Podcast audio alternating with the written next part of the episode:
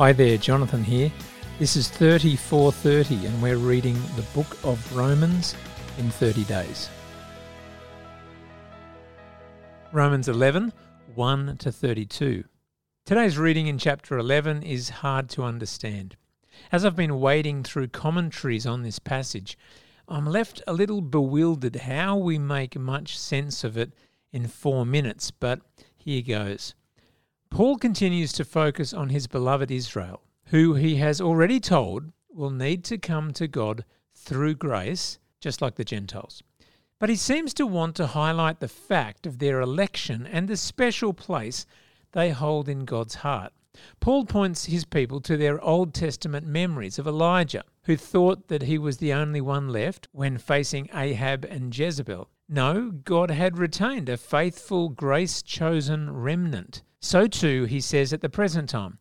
There are Jews like Paul himself who have received God's salvation through repentance and faith. Just because Israel's calling has been completed in Christ doesn't mean that they don't have a role to play in God's church.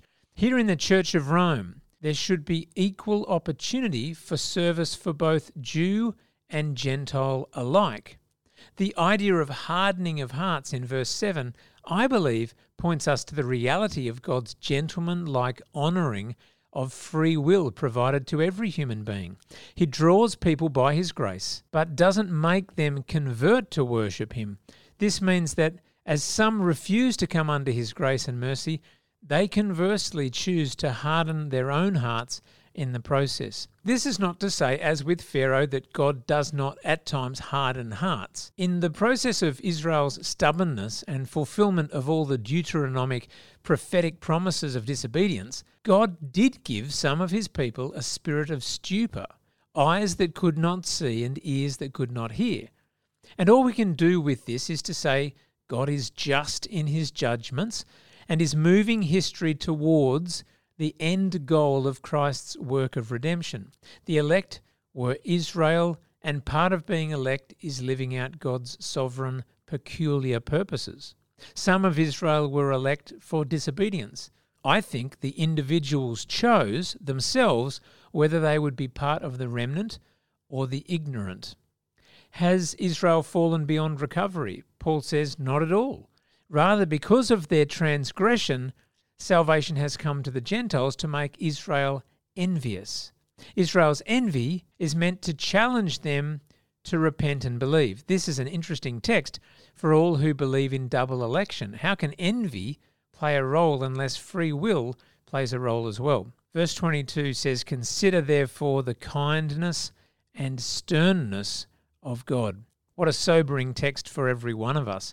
God the Father is so gracious, He is so kind, He's so merciful, and yet He is running a universe based on justice and righteousness, and He's not afraid to enforce the holy rules He has ordained to direct history to His desired end. We will all stand before the Judge of all the earth, and He will do what is right. Verse 26 says, all Israel will be saved. As has been explained multiple times, Israel are the people of God, and the people of God since Jesus are those who are covered by his atoning blood through faith.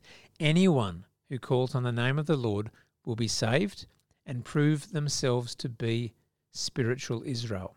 Israel are loved on account of the patriarchs, the text says, for God's gifts and his call are irrevocable. Just as you who were at one time disobedient to God have now received mercy as a result of their disobedience, so they too have now become disobedient in order that they too may now receive mercy as a result of God's mercy to you. For God has bound everyone over to disobedience so that he may have mercy on them all. For those of us who prefer to read these passages literally, what are you going to do with verse 32?